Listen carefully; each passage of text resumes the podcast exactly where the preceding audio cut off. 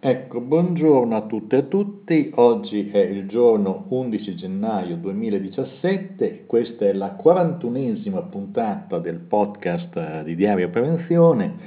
E anche oggi, che è la prima puntata del 2017, affrontiamo i grandi temi dell'ambiente, del lavoro e della salute, fra di loro collegati, come li vediamo noi, e in eh, diverse misure cercheremo di approfondire dei temi che, qualche, che dovranno essere affrontati, eh, risolti nel 2017 o posti, negli anni a seguire, eh, perché sono temi pesanti, emergenti, pensiamo alla disoccupazione giovanile, al fatto che vi sia una grande quantità di persone eccedenti rispetto al sistema sociale in cui viviamo,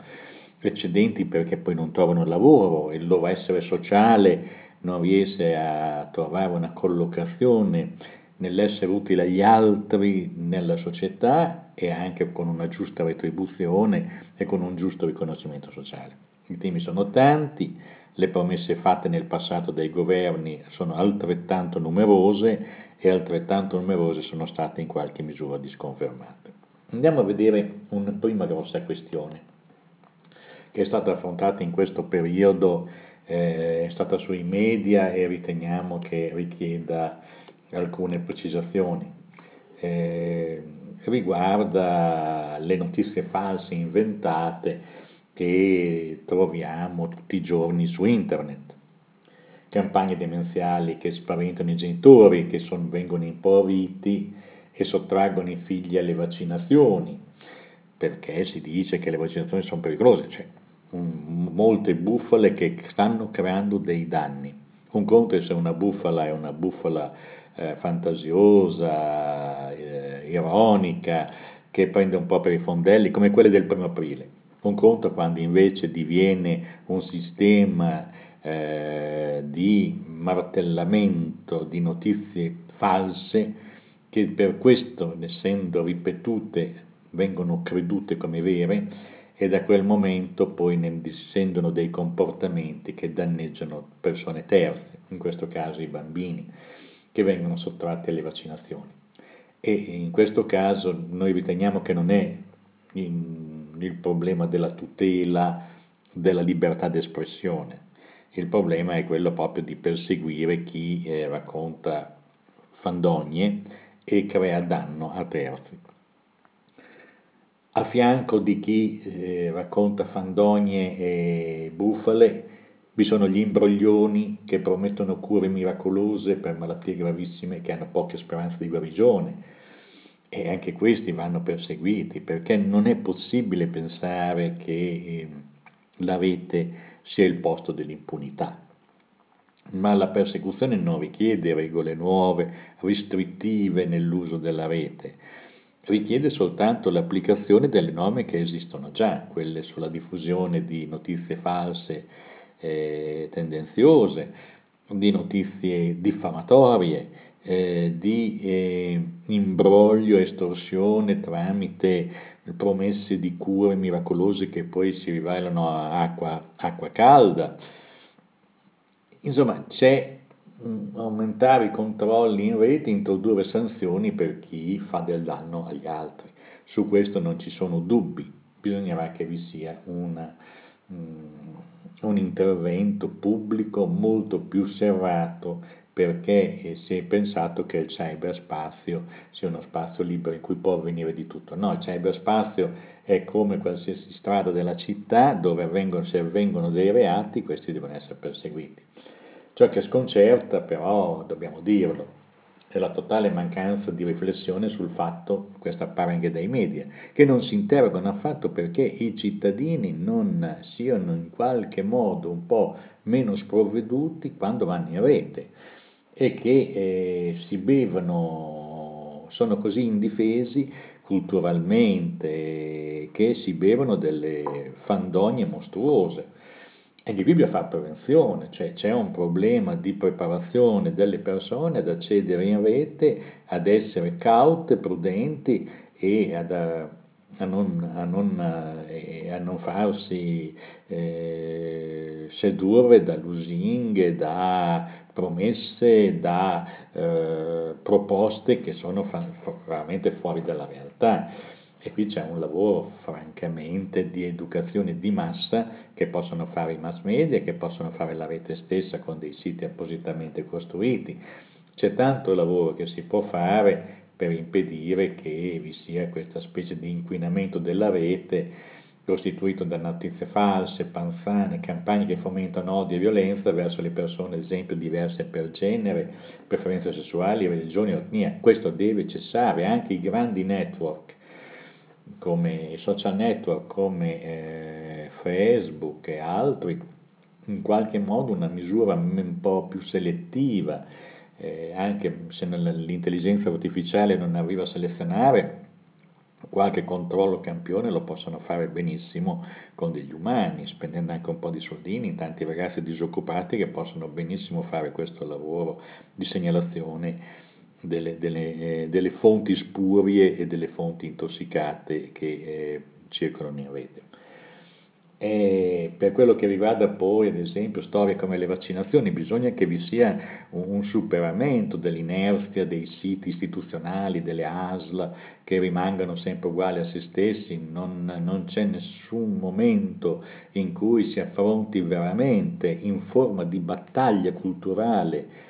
e, e scientifica eh, quelle che sono le panzane che circolano in rete. Non è possibile che eh, tutto sommato vi siano delle paginette in rete su server costosi che non vengono utilizzate e non, non, c'è un utilizzo intelligente della comunicazione. Anche in questo caso bisogna che il Servizio Sanitario Nazionale si doti per davvero, magari a livello centralizzato, di un sistema antibufale e di informazione tempestiva per decodificare quelle che sono le bufale che vengono raccontate. Basta con i pignistei sul fatto che la rete è piena di cattivi, di malvagi, e la rete è come una, qualsiasi piazza o città, di una de, eh, piazza o via di una della nostra città, dove sono, c'è necessità di contrastare truffatori, manipolatori, con l'arma, in questo caso, della precisione scientifica, della chiarezza e della tempestività. Poi infine vogliamo dirlo, basta con i cittadini che sono sempre innocenti. Non è vero. Cittadini che non si informano, che non si attrezzano, che vanno in rete sprovveduti, in qualche parte sono responsabili delle loro disgrazie. Devono imparare a tutelarsi, a difendersi, a riconoscere le fonti affidabili da quelle inquinate e tossiche e questo compito non è delegabile a terzi, occorre che cresca una cultura dell'uso della rete più avveduto, colto, che riduca il numero dei creduloni che si bevevano prima le panzane perché l'ha detto la tv, l'hanno detto in tv, che si bevono oggi le panzane perché l'ho letto su internet, cioè una specie di delega a riconoscere quelle che sono le fonti autorevoli e autentiche da quelle che sono le fonti improvvisate, messe appositamente in rete per prendere per il naso quelli che si vogliono poi far prendere per il naso. Abbiamo fatto questo preludio perché pare in tutti i giornali c'è questo tipo di atteggiamento verso la rete, la rete in sé per sé è un supporto, quello che conta invece è che i soggetti sociali interessati, che devono, i soggetti istituzionali e sociali devono fare la loro battaglia in rete per fare prevalere la moneta buona e scacciare quella cattiva e fare in modo che non succeda il contrario. E adesso riprendiamo invece dai temi più propri del nostro sito di Diario Prevenzione, anche se abbiamo fatto questa uscita rispetto a tutto il clamore che si sta facendo sui problemi della rete, sulle panzane, sulle bufale che circolano in rete, come piovessero sulla testa della gente e la gente non ha gli ombrelli per proteggersi. Anche qui gli ombrelli vanno costruiti e si costruiscono con quello che è per l'appunto un impegno personale di ciascuno di noi a fare in modo che le, fa, ci sia barriera rispetto alle, alle informazioni non scientifiche, alle informazioni fasulle, a quelle costruite ad hoc per manare per il naso le persone. Riteniamo che sia molto importante segnalare questo libro, Salute senza confini, le epidemie al tempo della globalizzazione di Paolo Vineis. Chi è Paolo Vineis? Paolo Vineis, ordinario di epidemiologia all'Imperial College di Londra, in questo libro analizza come i concetti di salute e malattia stiano cambiando. Non sono più semplici processi biologici, ma fenomeni complessi che investono la sfera ambientale, sociale, economica, politica e culturale. Oggi il cambiamento climatico, i flussi migratori, la crisi economica e l'industrializzazione della produzione alimentare sono elementi fondamentali per comprendere lo stato di benessere o di malessere delle popolazioni. Questo libro traccia un quadro completo degli aspetti che compongono la salute globale e propone una tesi forte sul piano politico. In un panorama così mobile ed articolato, la salute a livello mondiale potrebbe andare incontro a un deterioramento simile a quanto sta avvenendo in economia con la crisi economica che dura da molti anni. In un mondo globalizzato in costante aumento, più facile da percorrere ma anche più caotico e difficile da controllare, i concetti di salute e di malattia, dice l'autore, stanno cambiando. Non più semplici processi biologici, ma fenomeni complessi che investono la, tutte le sfere. E andiamo a vedere, Vinay traccia un quadro completo degli aspetti che compongono la salute globale e propone una tesi forte, che abbiamo già detto. Il libro di Vineis innanzitutto porta degli esempi, degli esempi molto interessanti come ad esempio quello della piccola isola di Nauru nel Pacifico, un Stato indipendente con una popolazione di 12.000 abitanti e affiliato al Commonwealth e membro delle Nazioni Unite. L'isola andò incontro a un inatteso arricchimento nel corso degli anni 70 grazie alla scoperta di un vasto deposito di guano che fu sfruttato per vendere fosfati, usati poi come fertilizzanti. Il reddito pro capite di, dei, dei 12.000 cittadini crebbe in maniera vertiginosa, non avevano mai visto tanti soldi in vita loro, ma a questo si accompagnavano degli effetti disastrosi. Primo, smisero di mangiare quello che producevano sostanzialmente, quello che mm, rinunciavano a coltivare e a pescare, che erano le loro fonti di sostentamento, di cibi sani, freschi, prodotti sul luogo e cominciavano a mangiare tutti i prodotti dell'industria alimentare che arrivavano in grande quantità negli, nei piccoli store locali e con, con, un cambiamento della dieta a tal punto che il diabete si ammalavano di diabete, oltre il 30% in pochi anni, oltre il 30% della popolazione si è ammalato di diabete. Non contenti si compravano pure delle Mercedes, delle Porsche, eh, altre auto molto costose per un'isola che ha 20 km di, di diametro, quindi sostanzialmente eh, un dispendio di ricchezze inutili perché c'è un'unica strada. Queste sono le aberrazioni che producono i mercati e gli sconvolgimenti che producono poi nella salute di una popolazione. Questo è un caso, un, un caso di studio, però come si può presentare la globalizzazione in un paese a basso reddito? Arriva una spinta eh, che tra- distrugge l'economia tradizionale la, e tutti i beni di consumo che arrivano diventano di fatto dei veleni che massacrano queste persone. E mh, Vinay apre proprio con questo esempio per dire come eh, bisogna prendere in mano il governo della complessità che deriva dalla globalizzazione, perché ormai ci sono interessi del commercio come il WTO, le grandi che, vo- che superano e anzi si mettono di traverso rispetto alle, eh, alle regole, alle buone regole, alle buone norme proposte dall'OMS.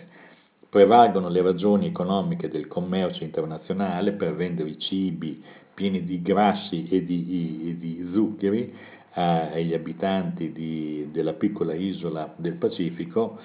rispetto alle indicazioni di continuare con un'alimentazione invece più sana e normale. E qui va avanti, diciamo il libro è un libro molto interessante, noi lo proponiamo proprio alla lettura perché con gli esempi che propone e, e che descrive è di grande utilità, eh, è di grande utilità per tutti coloro che si occupano di prevenzione anche per qualsiasi lettore, perché non è un libro di difficile lettura, è facile, si può leggerlo eh, con tranquillità e ci si, e ci si appropria di un metodo, di un punto di vista, che è quello dell'epidemiologo che vede con la vista lunga, col grandangolo, eh, cioè, a, a, quelle che sono non la salute soltanto dei singoli, che comprano le prestazioni sul mercato se hanno i soldi, no, che vede anche più in complesso gli aspetti dell'obbligazione eh, di tipo neoliberista, gli effetti disastrosi che produce complessivamente sulla salute delle popolazioni, non soltanto sui singoli, ma non soltanto sui singoli poveri, perché l'obesità è un fenomeno che negli Stati Uniti colpisce trasversalmente anche le persone ricche, anche se le persone ricche hanno più consapevolezza e cercano di eh, evitare. Eh, un capitolo del libro è dedicato al passaggio epigenetico, cosa vuol dire? Eh, dice sostanzialmente dell'impronta duratura transgenerazionale che le grandi trasformazioni legate alla globalizzazione possono lasciare sul nostro DNA. E non si tratta di una metafora, come precisa l'autore, è probabile che saranno soprattutto mutamenti epigenetici ad essere prodotti dalla globalizzazione. La tesi è che le grandi modificazioni dei mercati nella disponibilità di cibi industriali, in altri aspetti importanti della, dello stile di vita che hanno avuto luogo negli ultimi 30-40 anni, abbiano un impatto non tanto sul patrimonio genetico, ma su quello che chiamiamo paesaggio epigenetico. E vi sono prove sempre più numerose del fatto che i cambiamenti epigenetici del DNA sono legati a esposizioni ambientali, in particolare esposizioni in utero, anche perché poi il libro continua sugli aspetti dell'inquinamento chimico, sugli effetti del cambiamento climatico, quindi è un libro che in 100 pagine riesce a dare un'immagine non non banalizzata di quelli che sono i grandi temi che ci attendono e che dobbiamo in qualche misura affrontare anche nella quotidianità, con i nostri atti quotidiani, con le nostre scelte quotidiane. Ripetiamo il titolo, Paolo Vineis, Salute senza confini, le epidemie del tempo, al tempo della globalizzazione, Codice Edizioni, Torino 2014. Il prezzo credo che sia sui 10-12 euro, adesso qui non ce l'ho registrato, quindi è un libro anche di non costa tanto, ma non dovrebbe mancare nelle biblioteche e anche in casa delle persone, in particolare di tutte quelle persone che possano trasmettere un messaggio positivo problemi sui problemi della salute, insegnanti, eh, operatori sociali, operatori sindacali, tutti quelli che in qualche misura possono dare un imprinting positivo nei comportamenti, ebbene sarebbe bene che leggessero questo libro. Vediamo poi eh, altre notizie, una notizia importante riguarda eh, l'evento che si avrà, luogo domani e dopodomani eh, a Bologna, promosso dalla SNOP, è un workshop sulla prevenzione tra oggi e domani. È un evento molto importante, dicevamo, questo evento eh, si, praticamente si affrontano tutti i nodi critici che abbiamo di fronte in questo periodo, cioè la grande crisi, la disoccupazione giovanile, i problemi di eh, perdita di diritti da parte dei lavoratori, quindi di una maggiore fragilità e di una maggiore debolezza dei lavoratori nel loro rapporto di lavoro anche rispetto alle condizioni di vita nel lavoro. Oggi le persone accettano condizioni che eh, qualche anno fa magari avrebbero anche rifiutato. Bene, vediamo nel dettaglio cosa avverranno, quali saranno, qual è il programma di lavoro di queste due giornate. I lavori cominciano domani pomeriggio 12 gennaio, alle ore 13 c'è la registrazione ovvio dei partecipanti che potranno scegliere tra il gruppo di lavoro per una nuova sanità pubblica, salute e sicurezza nel lavoro oggi e domani e il secondo gruppo di lavoro. Eh, vi saranno le introduzioni delle autorità, andiamo oltre, eh, parleranno infatti Luca Rizzanervo e l'Andriana Giannini, e andiamo invece alle relazioni, la relazione della SNOP, stato dell'arte, potenzialità e criticità nell'attuale organizzazione istituzionale e sociale, con Giorgio Di Leone, la relazione sanità pubblica e diseguaglianze con un frontale di Angelo Del Rico. E queste dureranno dalle 15, dalle 15 alle 17.30. Poi vi sarà esperienze, idee, profili di salute, welfare e prevenzione, far fronte ai cambiamenti di Roberto Calisti delle Marche, il ruolo del gruppo tecnico nell'elaborazione e nello sviluppo, qui manca un pezzo nella stampa. Beh, insomma, comunque è un programma molto, molto, molto ricco, molto impegnativo e quindi richiede effettivamente una presenza e richiede che insomma sia partecipato perché effettivamente si sentiva bisogno da parte anche di operatori, di persone impegnate, di stakeholder che stanno nell'ambito della prevenzione, di avere un momento di incontro, di approfondimento, perché tutti gli eventi sconvolgenti che stanno avvenendo in questa epoca hanno rotto gli schemi di intervento ordinario della prevenzione e pongono tutti i soggetti che sono in campo in una richiesta magari di lavoro congiunto per trovare delle soluzioni che da solo ciascuna specificità professionale magari non riesce a trovare. E detto questo andiamo oltre, torniamo sostanzialmente alla, al sito di Area Prevenzione e vediamo quali altre novità possiamo segnalare. Eh, diciamo che tra le notizie internazionali c'è quella che eh, riguarda eh, un lavoro che viene fatto dall'ETUC, dalle trade unions europee, dalla CES, dalla Confederazione dei Sindacati Europei, rispetto ai tumori derivanti da, da, da, mm, da tumori derivanti per l'appunto da esposizioni lavorative. Plea for the Global Plan to Combat, to combat uh, Occupational Cancer, Zucca Taccola, eh, che è un esperto di tumori legati al lavoro, eh, presenta il Global Program, troverete tutto il materiale, eh, questa è una pubblicazione del 19 di dicembre, eh, sul sito delle, delle TUI del centro studi eh, del, del sindacato europeo che spiega con molta precisione quali sono per l'appunto le tappe e le modalità e le azioni che verranno intraprese nei prossimi anni per fare una battaglia sul, rischi, contro i rischi da tumore nel posto di lavoro. Eh, sempre sulla stessa pagina poi vi sono molte pubblicazioni, quindi andate al link che vi propone Diario Prevenzione e troverete eh, molti materiali. Vediamo ancora, eh, siamo stati fermi parecchio con il sito per ragioni di viaggi e così via, quindi abbiamo accumulato anche molte informazioni e forse non riusciremo a darle tutte. Ehm, una informazione, ad esempio, su un paese che è martoriato dal terrorismo da una parte di origine islamica, dall'altra da un colpo di Stato, ma poi vedendo in profondità cominciamo a pubblicare, a dare uno sguardo anche a questo paese, che è un paese molto industrializzato come, relativamente rispetto alla collocazione in cui si trova, come la Turchia, 6.087 lavoratori uccisi dalla... Eh, praticamente ehm, nel giro di 5 anni, negli ultimi 5 anni,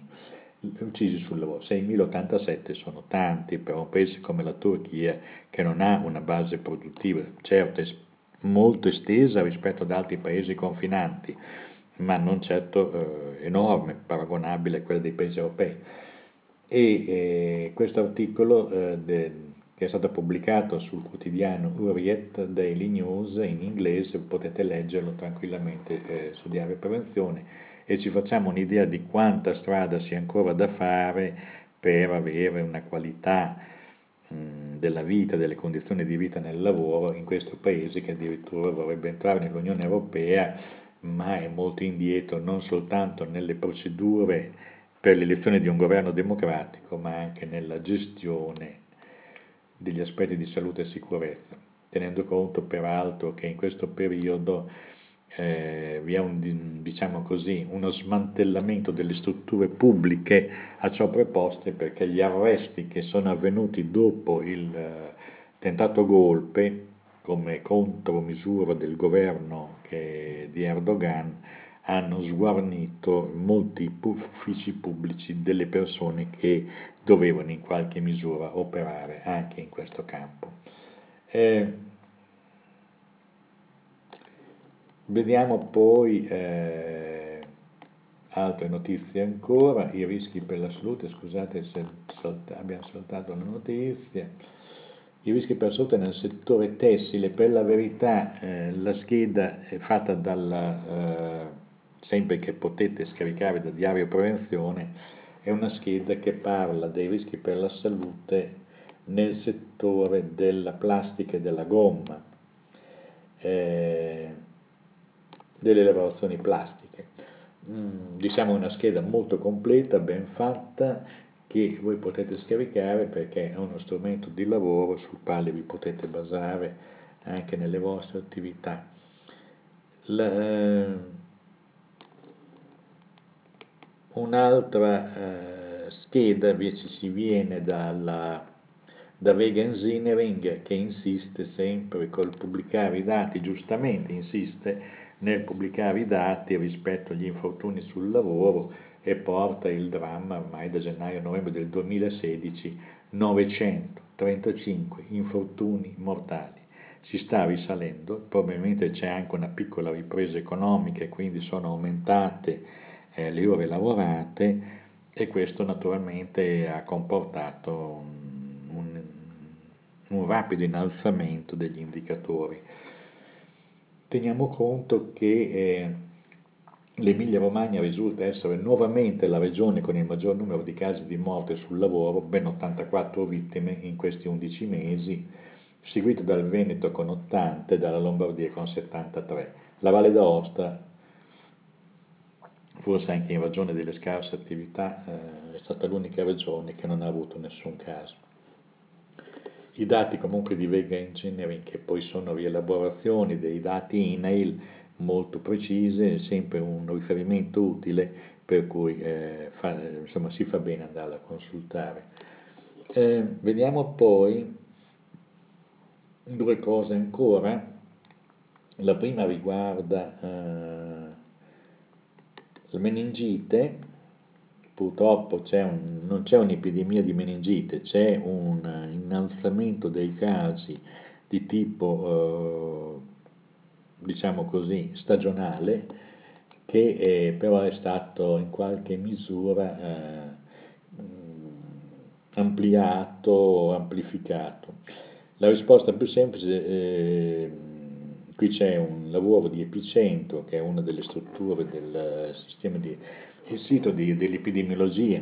che riguarda la, la, la, diciamo così, il Dipartimento di Epidemiologia dell'Istituto Superiore di Sanità e in questi casi molti servizi delle AL sono in difficoltà per le richieste pressanti da parte dei cittadini che avrebbero fissato un appuntamento per la vaccinazione del, contro il meningococco, cosa succede? È veramente un'emergenza, cosa è cambiato, cosa dobbiamo temere? E c'è una riflessione molto precisa di Fortunato D'Ancona, di Maria Grazia Caporali, e di Paola Stefanelli che eh, in qualche misura danno risposte, cosa dicono i dati, anche questo il link a questo materiale molto importante, si dimostrano poi con eh, delle tabelle. Nel 2014 l'Emilia Romagna ad esempio ha avuto 16 casi di, eh, di meningite da meningococco, 14 nel 2015, 17 nel 2016 cioè non sono scostamenti enormi, addirittura il Veneto 15 nel, 2004, nel 2014, scusate, 100, eh, 12 nel 2015 e 12 nel 2016. Quindi siamo di fronte probabilmente a una situazione eh, che richiede eh, una, un, indice di correzione perché i mass media cavalcano troppo spesso, ancora una volta, anche quelli ben intenzionati che non vogliono diffondere bufale, come dicevamo all'inizio, dovrebbero attenersi a fonti scientifiche, rassicurare i cittadini, dicono gli autori, che,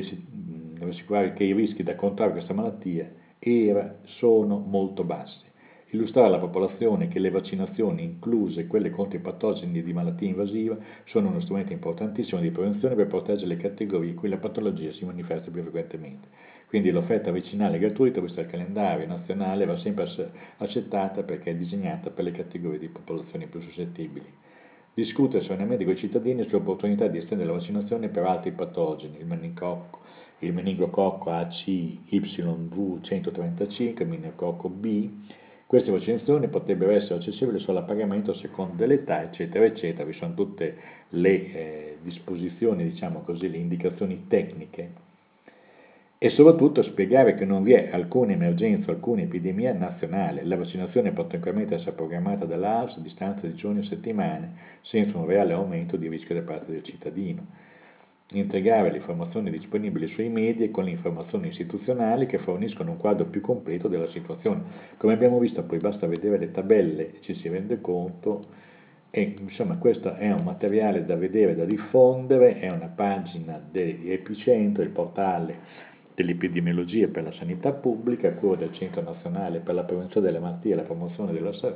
della Salute dell'Istituto Superiore di Sanità. Questa è una fonte attendibile e una fonte che può essere, eh, può essere letta. Andiamo a vedere ancora cosa c'è di nuovo su diario prevenzione di segnalazioni, perché il nostro sito non è un produttore di materiale scientifico, il nostro sito è una struttura che connette le informazioni che molto spesso sono disperse, sono difficili da raggiungere, è un facilitatore, il nostro sito di area prevenzione è un facilitatore che permette di andare rapidamente ai, ai siti in cui ci sono le informazioni utili che eh, richiederebbero molto, il tempo ce lo mettiamo noi per ricercare, aggregare queste notizie, è il nostro lavoro ed è un lavoro di facilitazione. Noi le fonti le scegliamo proprio per l'autorevolezza e l'attendibilità, sono fonti in gran parte istituzionali o di enti o di fondazioni di rilevanza nazionale e internazionale di grande attendibilità, di assoluta attendibilità. Cosa ci abbiamo ancora da vedere? Certamente c'è, va bene, segnaliamo la direttiva che la Commissione europea ha emesso rispetto al trasporto delle merci pericolose, potete scaricare il testo, ma non ci dilunghiamo perché è una direttiva tecnica, richiederebbe troppo tempo e non serve illustrarla in audio. Serve invece dire che esiste e che fate bene andare a cercare per tutti quelli che si occupano di trasporto di merci pericolose. Quelli ne sono sicuramente conoscenze, ma anche gli altri possono andare a vedere. Un'altra cosa che segnaliamo è un convegno che si è svolto il 16 dicembre sulla cementaglieri amianto oggi.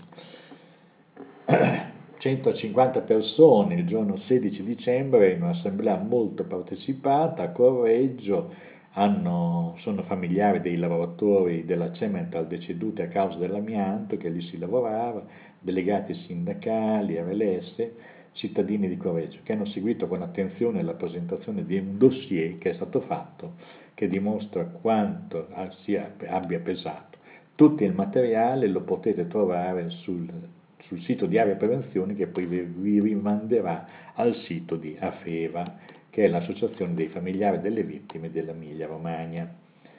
Eh, andiamo a vedere ancora altre notizie che vi possiamo dare, però noi non vi possiamo dare tutte le notizie, abbiamo già superato i 33 minuti che ci eravamo prefissi. Diciamo che un articolo importante, eh, sono due articoli che vi segnaliamo che potete sempre scaricare da Diario Prevenzione, uno è Diseguaglianza e salute in Italia, i livelli di tutela, approfondimenti delle indagini Istat sulla salute, è un lavoro fatto su, dell'Istituto Superiore di Sanità in cui ci, si illustrano tutte le differenze a livello nazionale, nord, sud, per età, per tipo di professione, rispetto alla, allo stato di salute della popolazione italiana. E avere cura, conoscere lo stato di salute di una popolazione è fondamentale perché è l'unica maniera che ci dà il quadro di come stanno andando le cose. Il quadro ce lo dà il Censis, altro articolo che segnaliamo, viene da regioni.it, è un rapporto del Censis che spiega che Italia e la sanità portano alla rinuncia o rinvio delle cure. E con questa notizia che chiudiamo, anche questa l'ha trovata sempre su Diario Prevenzione, andate ad approfondirla perché ci sono dei dati che non sono belli, ma che bisogna in questo anno 2017 combattere perché si abbia una moratoria, una fine dei tagli e si inverta la tendenza e si ricomincia a investire sulla sanità, perché investire sulla salute della popolazione è un atto straordinario di fiducia per il futuro, perché è solo una popolazione in buona salute che può essere produttiva, in grado di badare a se stessa, in grado di produrre ricchezza, in grado per l'appunto di affrontare il futuro eh, con, le, con la forza e l'energia adeguata. Vi ringraziamo per l'ascolto, torneremo qui in, in audio appena avremo un certo numero di notizie che giustificano per l'appunto il podcast. Buona giornata a tutte, a tutti e a risentirci al prossimo podcast.